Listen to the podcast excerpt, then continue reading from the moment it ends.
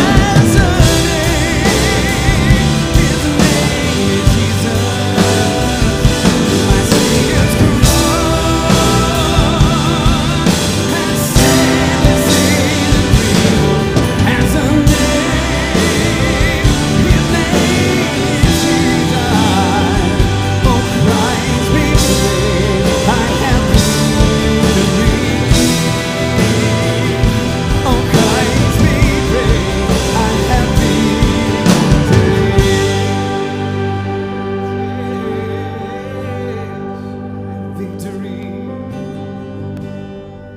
I want to be able to remember that as we come into a time that truly matters to us in Cap City. So you might want to take a break for a second. We're about to go to the tables. You can sit down if you want or stand up. Does not matter to me. But I do want you to know that we're about to go to the tables to remember what Jesus Christ has done. Today is about the claims of Jesus Christ and what he has said about himself.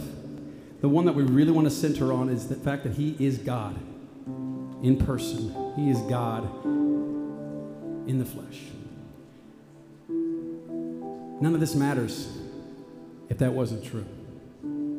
If he was just a great guy, he talked about love, people thought he was really, really nice, it wouldn't matter. But because he was God and he came to this earth and he died on a cross for us, he did what we could not do. He gave us hope when we had none, he gave us light when there was darkness. And all that comes down to the culmination of Jesus Christ on a cross, his death and his burial and his resurrection. So what we want to do is remember that every time we get together, that sacrifice that Jesus Christ has made. We call that communion. And when we do that, we are going to go around to the tables in just a few moments and take some bread and some juice. Both of those things are helping us to remember that this was a sacrifice that he made of his body and his blood. And these emblems are a way for us to remember that each week. So when you go to the tables, you're going to see that. You'll be able to take that together. And this place is your home. You give offerings to, the, to this home so that we can uh, help people that are in need in this community, help people that are uh, um, you know, missions that are outside of this place. This is what we do with our offerings. And so it's not something that we are, want you to do with a, a heart that says, well, I, I don't want to give to places. They're, they're only talk about money. You don't have to do anything like that. But if you want to come to this place because it's your home and you want to give something to people that we'll be able to use for the glory of Jesus Christ, that's what we're going to do with our offerings here. You have a chance to do that at the tables as well. We even have something beyond that. It goes straight to people that uh, uh, have these special projects in this need. We call that the generous bucket. So anything beyond your extra offering that you want to give, know that it is going straight to people who are going to need it. So go ahead and stand back up now. I told you to get a little bit of a break. You're going to go to the tables and be reminded of that, reminded of what Jesus Christ has done. He is God.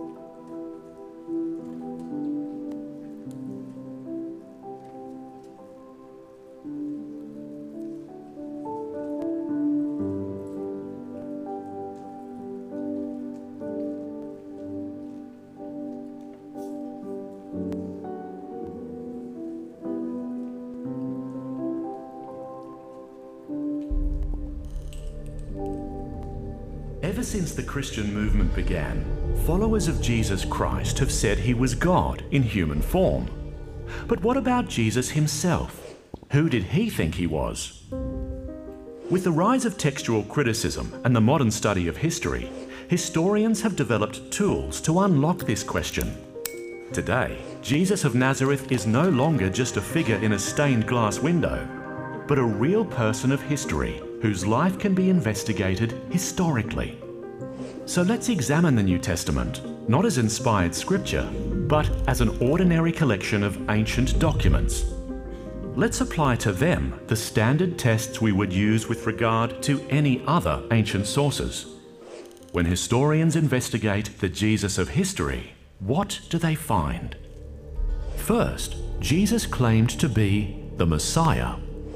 The Jews of Jesus' day were waiting for a promised Messiah, a descendant of King David, a warrior king who would bring military victory and spiritual renewal to Israel.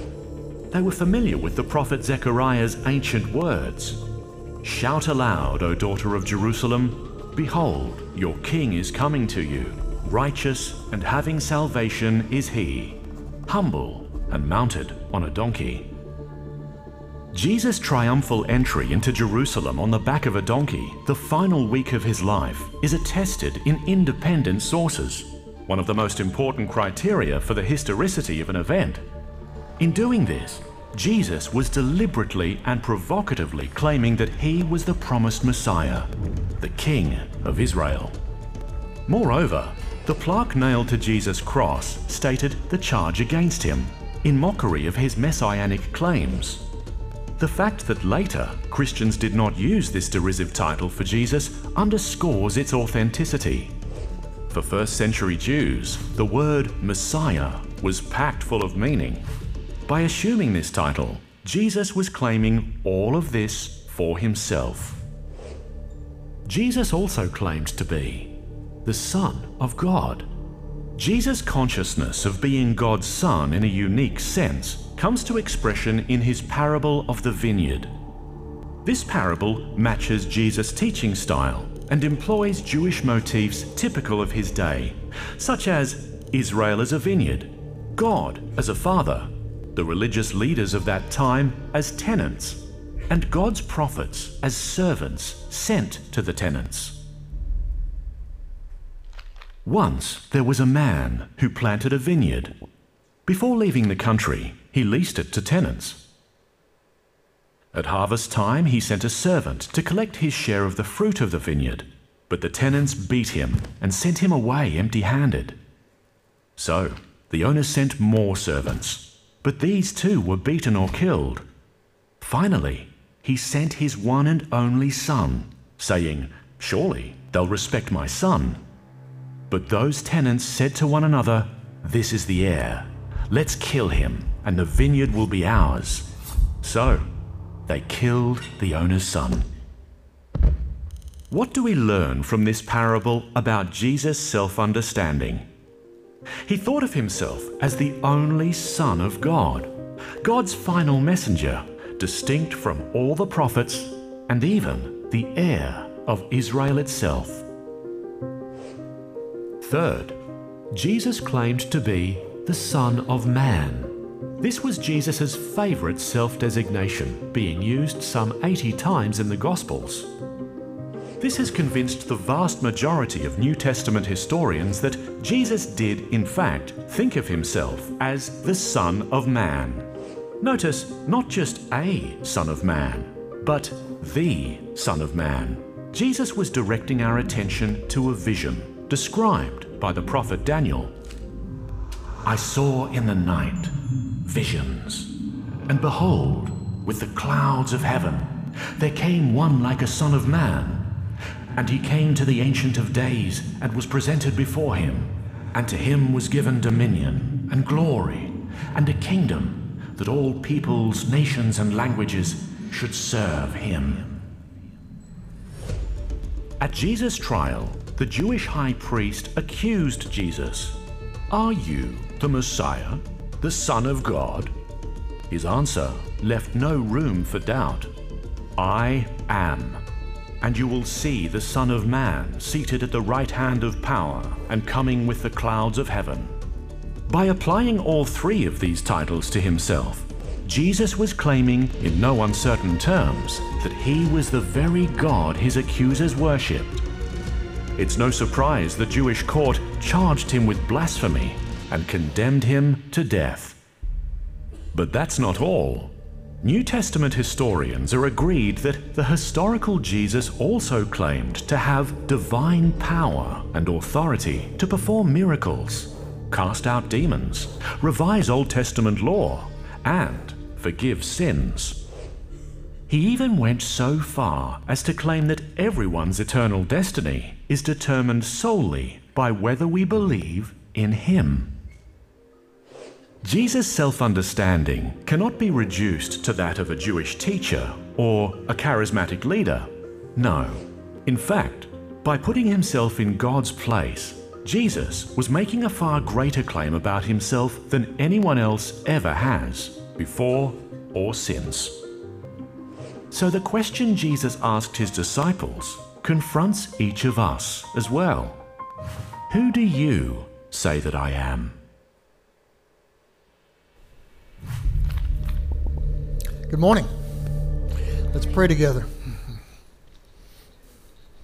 Father, so grateful that we can be here today, and we know that you're here, and we want to honor you.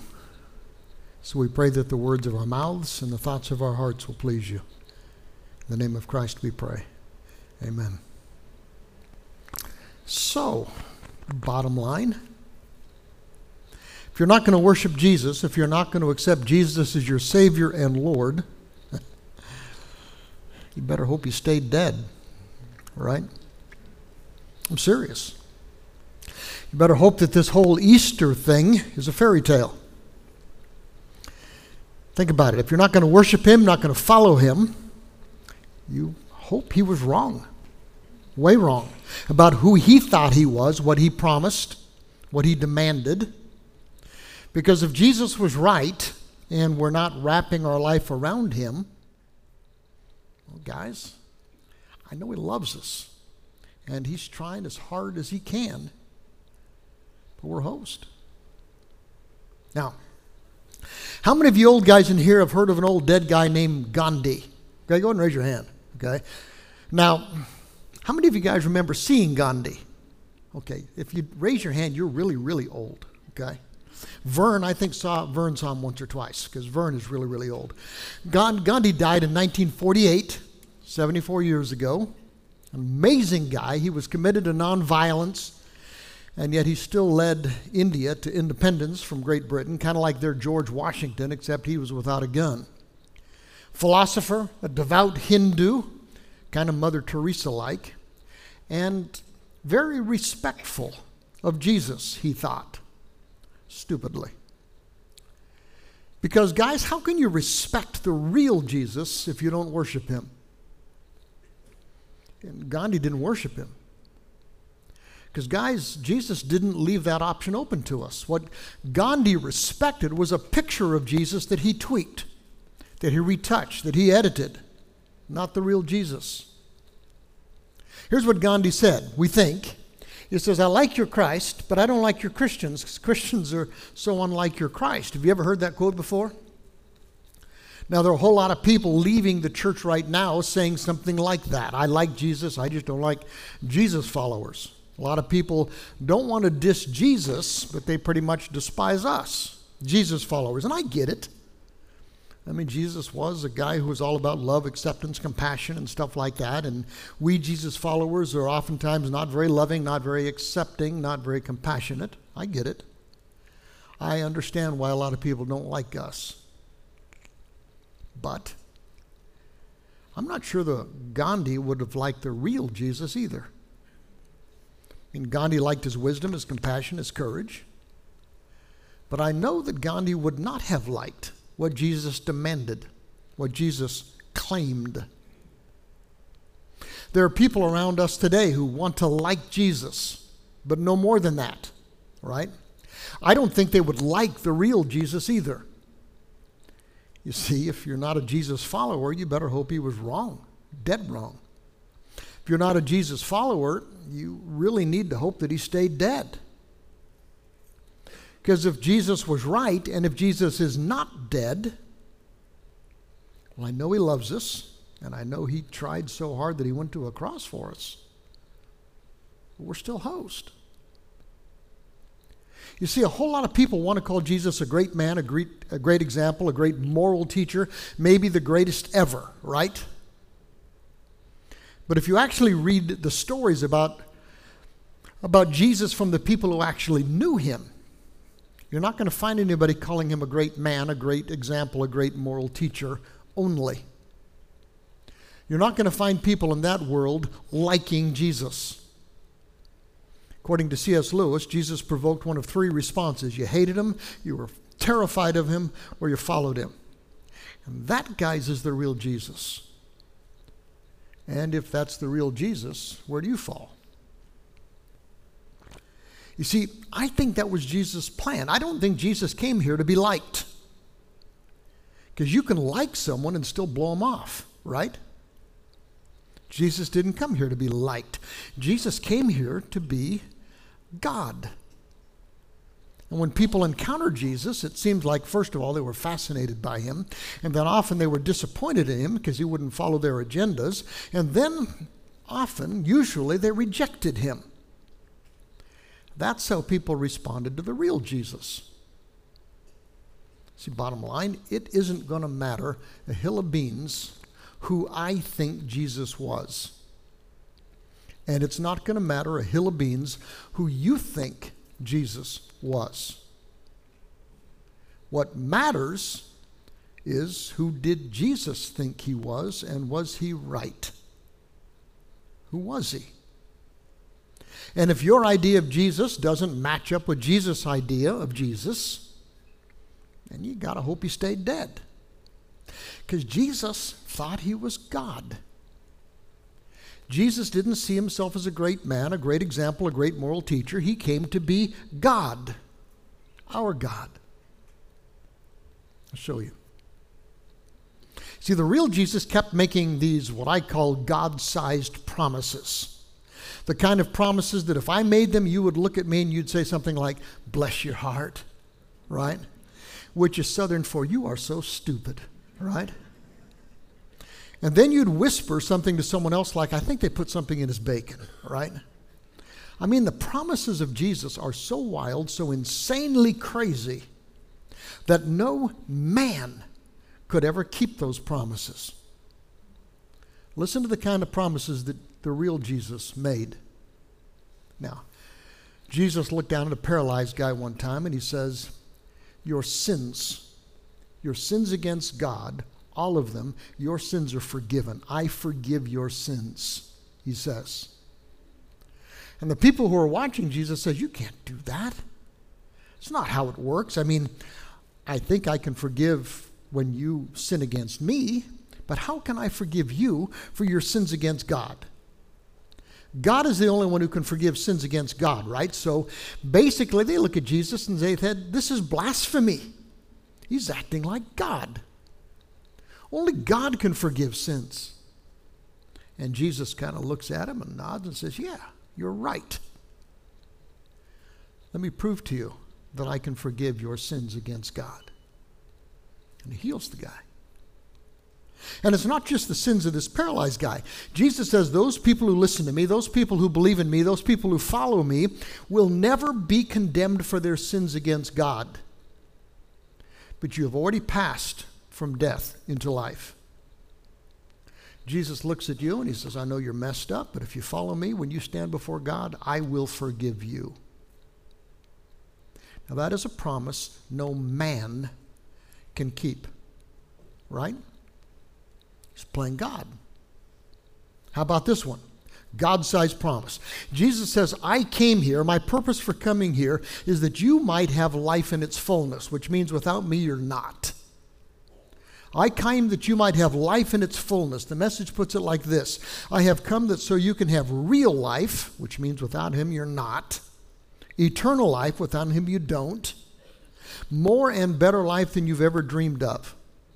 And Jesus wasn't making that promise to the three intimate disciples or the 12 disciples, however many that is, or anybody who saw him, heard him, touched him physically.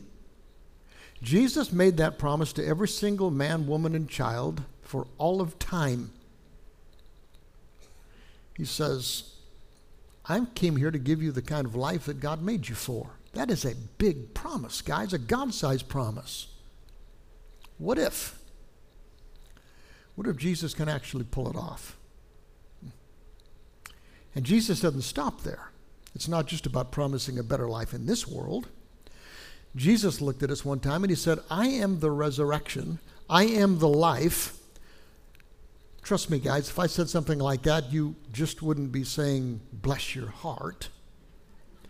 You'd be firing me and then committing me. I hope.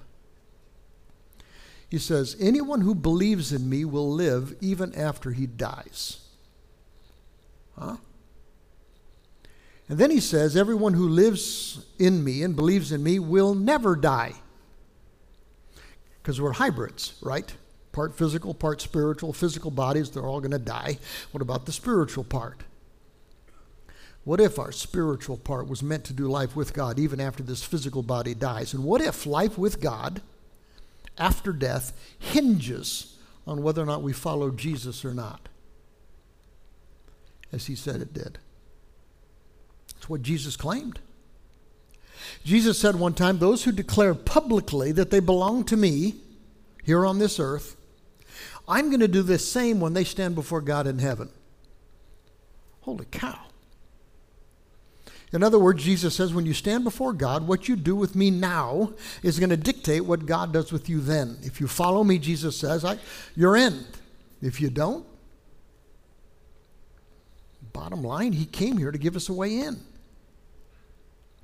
Those are God sized promises, aren't they? Jesus says, I can forgive your sins against God, every single one of them. What would that be worth to you? I mean, I know what it's going to be worth to you someday.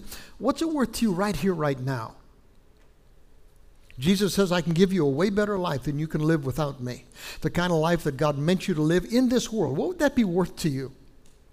If Jesus could give you a way better life than you can do life without Him in this world. And Jesus says, Not only can I give you a way better life in this world, I can give you heaven. What's that going to be worth to you? I know what it's going to be worth to all of every one of us someday. What is that worth to you right here, right now? And what if Jesus was right? What if Jesus can keep promises like this, these God sized promises? What would you give? What would you be willing to give up to claim those promises? Because Jesus not only made God sized promises, he also made these God sized demands. But think about it. What could you give up in this world that would be of more value than what he offers you? I mean, that's the kind of the definition of madness, isn't it? To refuse to give up something good for something that is infinitely better. Well, Jesus promises way better, but he says there is a cost. He made these demands, and he says it's going to cost you everything to follow the real Jesus. I'm going to show you three of his demands. They're actually the same demand, just put three different ways. Here's the first Jesus says, Those who come to me cannot be to my disciples unless they love me more than they love their father, their mother, their wife, their children, their brothers and sisters, and even themselves. Huh. And then look at this one. Here's the second. Jesus said, next slide if we could. Oh, you already got it up there. My bad. Anyone who doesn't carry his cross and follow me cannot be my disciple. You got to carry your own cross, he says. And then he says, You can't be my disciple unless you give up everything that you have. In other words, all it's going to take is all you've got. so, bottom line here's what Jesus is saying Following Jesus has to be so important that by comparison, any other devotion that you might have in this world pales by comparison. Real Jesus has to be more important to you than your boyfriend, your girlfriend, your wife, your husband, your kids, your grandkids. Real Jesus has to be more important to you than anything else that you might put first in your life. Do you believe that? That is a God sized demand. And then he says, following Jesus has to be so important that literally, literally, you have to be willing to die if that's what it takes, even excruciatingly. Shamefully. That's what it costs, he says. That willingness. That's what it sounds like he's saying. Sounds like he's saying, don't follow me unless you're willing to go all the way, guys, to the cross. That is a demand worthy of God worthy of God only. And then he kind of wraps it all up with this one. He says, So no one can become my disciple without giving up everything you've got for me. Message puts it like this He says, Simply put, if you're not willing to take what's dearest to you, whether plans, people, kiss it goodbye, you can't be my disciple, which pretty much sums it all up, doesn't it? Are you willing to put Jesus ahead of any person in your life, any possession in your life, any pleasure in your life, any pursuit in your life? Are you willing to make Jesus first in everything? A demand worthy of God.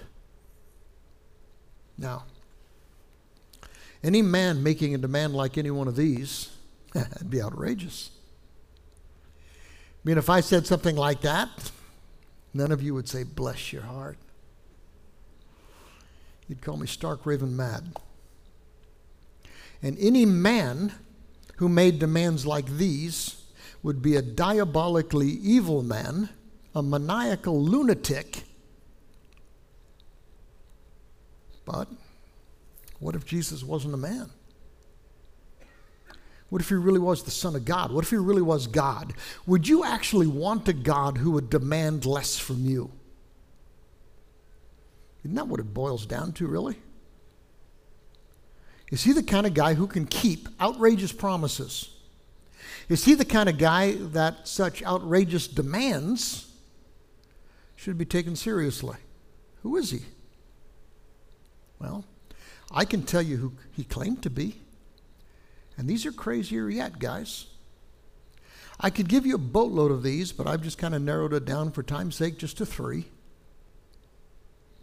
I mean, Jesus blew their minds with this one. One time he said, Guys, I am the bread of life. If you come to me, you're never going to be hungry. If you believe in me, you're never going to be thirsty. Do you know why? He says, Because I came down from heaven. He says, I'm from heaven, guys. And they're like, What's he mean? I've come down from heaven. We know where his family is, we know where he grew up. Who does he think he is? God? Well, yeah. And it really doesn't matter who I think he was.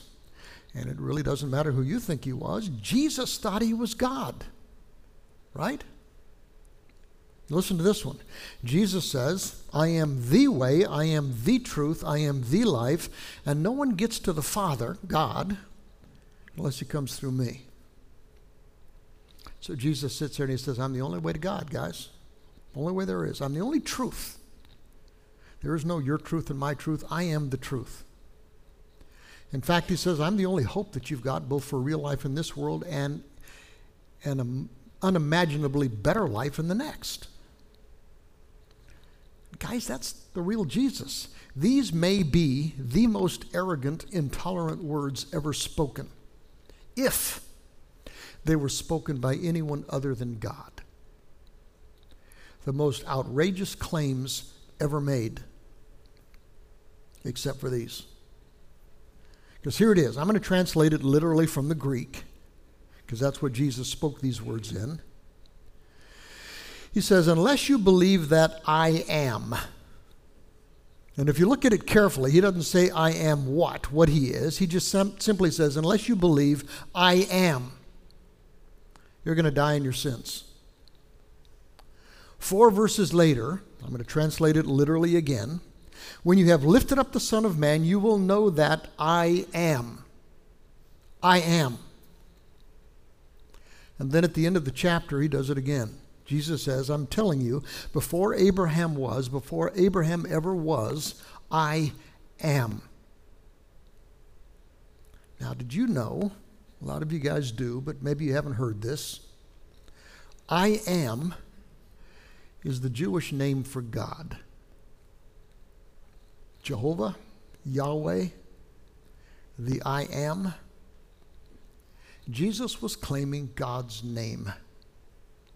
He was claiming to be God. That's who he thought he was. And they knew it because at that moment they started picking up stones to stone him, to kill him for blasphemy, for claiming to be God.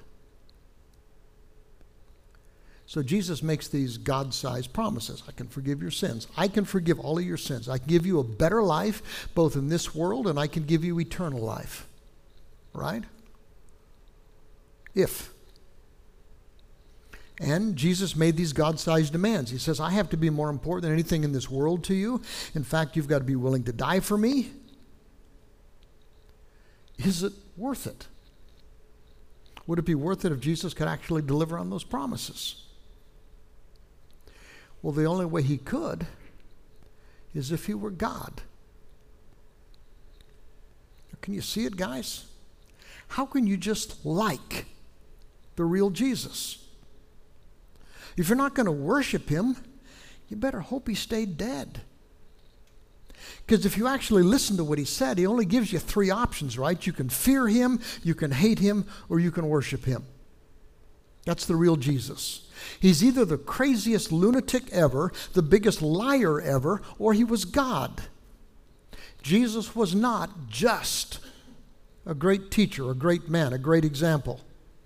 No great man would ever make the kind of demands or promises that Jesus made, or the kind of demands that Jesus made, or the claims that Jesus made. So, how in the world can you just like Jesus and then blow him off? How many of you guys have heard of a guy named Paul David Hewson? I don't see any hands getting much light, but I don't see any. What if I told you he goes by the name Bono? Anybody heard of Bono? He's a Jesus follower, one of the most famous rock stars ever. One time, Bono was interviewed by a rock journalist by the name of Michka Assayas, something like that. And they started talking about Bono's faith in God. And Assayas said to him, Christ has his rank among the world's greatest thinkers. Great man, great teacher, but Son of God? Isn't that far fetched? And here's what Bono said. I'm just going to read you his words. Bono said, No, it's not far fetched to me. Look at the secular response to the Christ story. He said the secular response to the Christ story always goes like this People say he was a great prophet, interesting guy, had a lot to say along the lines of other great prophets, be they Elijah, Muhammad, Buddha, Confucius. But Bono said, Jesus doesn't allow you that. He doesn't let you off the hook. Jesus says, No, I'm not saying I'm a teacher. Don't call me a teacher. I'm not a prophet. I'm the Messiah. I am God incarnate, he says. Bono said, People say, no, please, just be a prophet. A prophet we can take. We know you're eccentric. We've had John the Baptist eating locusts and honey. We can handle that. But don't mention the M word, because if you keep saying that, we're going to have to crucify you, Jesus. Bono said, and Jesus responds, No. I know you expect me to come back with an army and actually set you free from all these creeps, but I am the Messiah. And at that point, he says, everyone starts staring at their shoes and, oh my God, he's going to keep saying this. So you're left with this. Either Christ was, who we said he was, the Messiah, or he's a complete nutcase. I mean, we're talking nutcase, Bono says, on the level of Charles Manson. This guy was like some of the people we've been talking about earlier, the kind of man strapping himself to a bomb and had King of Jews on, on his head as they were putting him up on the cross. Okay, martyrdom, here we go. Bring on the pain, I can take it. I'm not joking here. And he wrapped it up with this. Bono said the idea that the entire course of civilization for over half of the globe could have its fate turned and changed upside down by a nutcase. That's what's far fetched. I've been talking about famous C.S. Lewis trilemma. C.S. Lewis said, I'm trying to here to prevent anyone from saying the stupid thing that people often say about him. I'll accept Jesus as a great moral teacher, but I won't accept his claim to be God. Lewis said that's one thing we cannot say. Because a man who was merely a man and said the sort of things Jesus said would not be a great moral teacher. He'd either be a lunatic about on the same level as a guy who thought he was a poached egg, or he'd be the devil of hell. Lewis said, You got to make a choice. He is the Son of God, or he's a madman, or something worse. So you can shut Jesus up for a fool, you can spit at him and kill him as a demon, or you can fall at his feet and call him your Lord and your God. But Lewis says, let's not come up with any patronizing nonsense about his being a great guy, a great teacher, a great example. Jesus didn't leave that option open to us.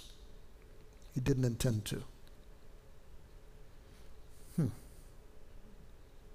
So, what if Jesus actually could do what he promised?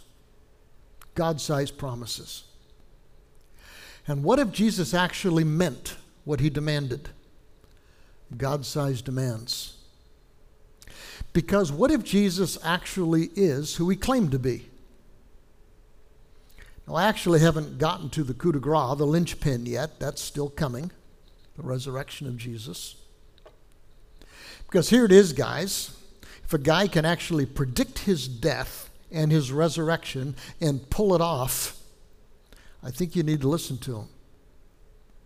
And Jesus predicted how he would die and when he would rise, and then he pulled it off, which is pretty conclusive evidence that number one, there is a God and that Jesus is who he claimed to be. But we can't minimize what's at stake. Jesus says, guys, anyone who isn't with me opposes me. And anyone who isn't working with me is actually working against me, which basically means you're either all in or you're out. So some of you guys buy it and you're all in, and that is so cool. And if Jesus walked out of his tomb, you are guaranteed to receive what he promised. How cool is that? And maybe for some of you guys, you're thinking about it, which is okay. Guys, this is a big decision. It's the biggest decision you're ever going to make. Just remember, you need to make the call. And the sooner the better. You're not going to lose making this call, guys. And maybe some of you guys, you're, you've thought about it and you're tempted, but you think the cost is too high. Because you know that if you're going to follow Jesus, you're going to have to let him be your God. And that scares you. Listen, guys, if Jesus can actually do for you what he said he would do for you, wouldn't it be worth it? And if he really is God, doesn't he deserve it? And if you need just a little bit more evidence before you make your call, come back next week and the next week, and we're going to try to finish showing you how Jesus really is the linchpin to your life with God. See, Tim Keller put it like this He said, If the claims of Christ are not true, don't have anything to do with him, because he's a wicked lunatic. But if Jesus did rise from the dead, his claims are true. And therefore, we should take everything in our lives and put them at his feet. We should build everything in our lives around him. Everything. And it'll make life way better for now and for forever. Do you buy that? So, where are you? Where are you on this stuff? We come here to remind ourselves who we are, what we're about. Are you a Jesus follower yet? If you're not, and you feel Him nudging you, let's talk. I'm going to be sitting right down here during this next song. We're going to sing kind of an invitation song, this next one. And come on down and let's chat. If you don't want to come this direction, we've got an elder praying for you in that prayer room. Go back there and talk to him. At 12 o'clock, after both services are over, we're going to have this class that just talks about who we are and what we're about. Come there. Now let's chat about these things. If perhaps you've been drifting, you're a Jesus follower, but you don't have a family yet, then you need a home. And perhaps you'd make Capital City your home. We'd love to have you. If He's the Lord of your life, you're part of our family. If you want to firm that connection, come on down and let's talk and let's make this your spiritual home. Let's pray together. Father, for Jesus, we give you thanks for grace, for the sacrifice that you made. And we pray, Lord, that you give us the courage, the wisdom to be people of God. We love you dearly. In the name of Christ, we pray these things. Amen.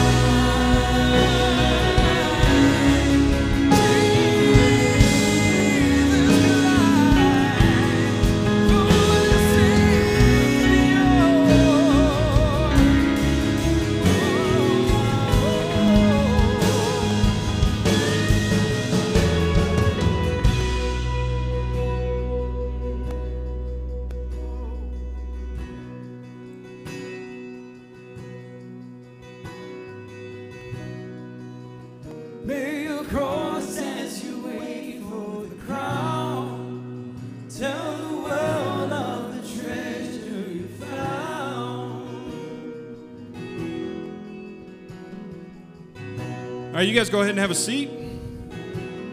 My name's Logan. I'm one of the elders here. We are so excited that you decided to come to uh, check us out this morning. If this is your first time here, we're, we're thrilled that you decided to come. If you've been here before, welcome back. If you're watching online, Good morning. Just a few announcements before we let you guys leave today. Today, right after second service, right after the 11 o'clock service, is our first look lunch. If you are new to Cap City, maybe this is your second, third time here, or it's your first time here, or you've been here a long time and you still have questions. Why are there so many bald guys? How does Steve keep his shoes so white? Whatever those questions are, come to that first look lunch. You can ask those questions, and we will be happy to answer those uh, for you. Uh, this coming Friday is our Next Gen Fish Fries uh, on April 29th, 5 to 8 p.m. This is a fundraiser to send our kids to summer camp. Uh, so come show up uh, uh, for that. Really great event. Obviously, there's food there because we're a church and, and that gets people to show up. So we're pretty excited about that. Uh, also, there's going to be a silent auction. A lot of these kids have worked really hard on some art projects. there's there's going to be all kinds of fun stuff. So make sure you show up for that. The next morning, super early, if you're not super full from fish the night before, we do have our men's fellowship breakfast. Uh, that is Saturday morning from 7:30 to 9, so that way you still get the rest of your Saturday. If you want more information on that, make sure to see Vern or Tommy Johnson. Be happy to give you some more info on that. So this morning we've been talking about who did Jesus say that he was, and, and, and Doc went through the answers. It's very, very clear who he said he was. He said he's, he's God right? He, there's no option. And the question is, what do you do with that information? What do you do with that? Do you just stick it in your pocket and run it through the wash? You can't. There's a test. There is a test. In Matthew, he records what that test is going to look like. Jesus is, is talking to his disciples and he asks them, Who do the people say that I am? Translation for today is Who does the world say that I am? Well, Gandhi says you're, you know, pretty good guy. Then he looks at Peter. He asks Peter, Pop quiz. What about you, Pete? Who do you say that I am? And Peter, he, he had actually studied for this test. He said, Well, you're God in a body, you're the Messiah. Peter had the right answer because there is only one right answer. It, it's, it's black and white. It's you're God or you're not. And being God, that's, that's the truth. And so, if you're having trouble with that answer this morning, I challenge you stick around, come see Doc, come see one of us. Back in the back, there's a uh, an elder back there. Stop in there, talk to him about it. And and if you're confident in that answer, don't just keep it in. Go show it. So this week, I challenge you to do just that. Go show it. Get out. Okay. See you guys. Have a great week.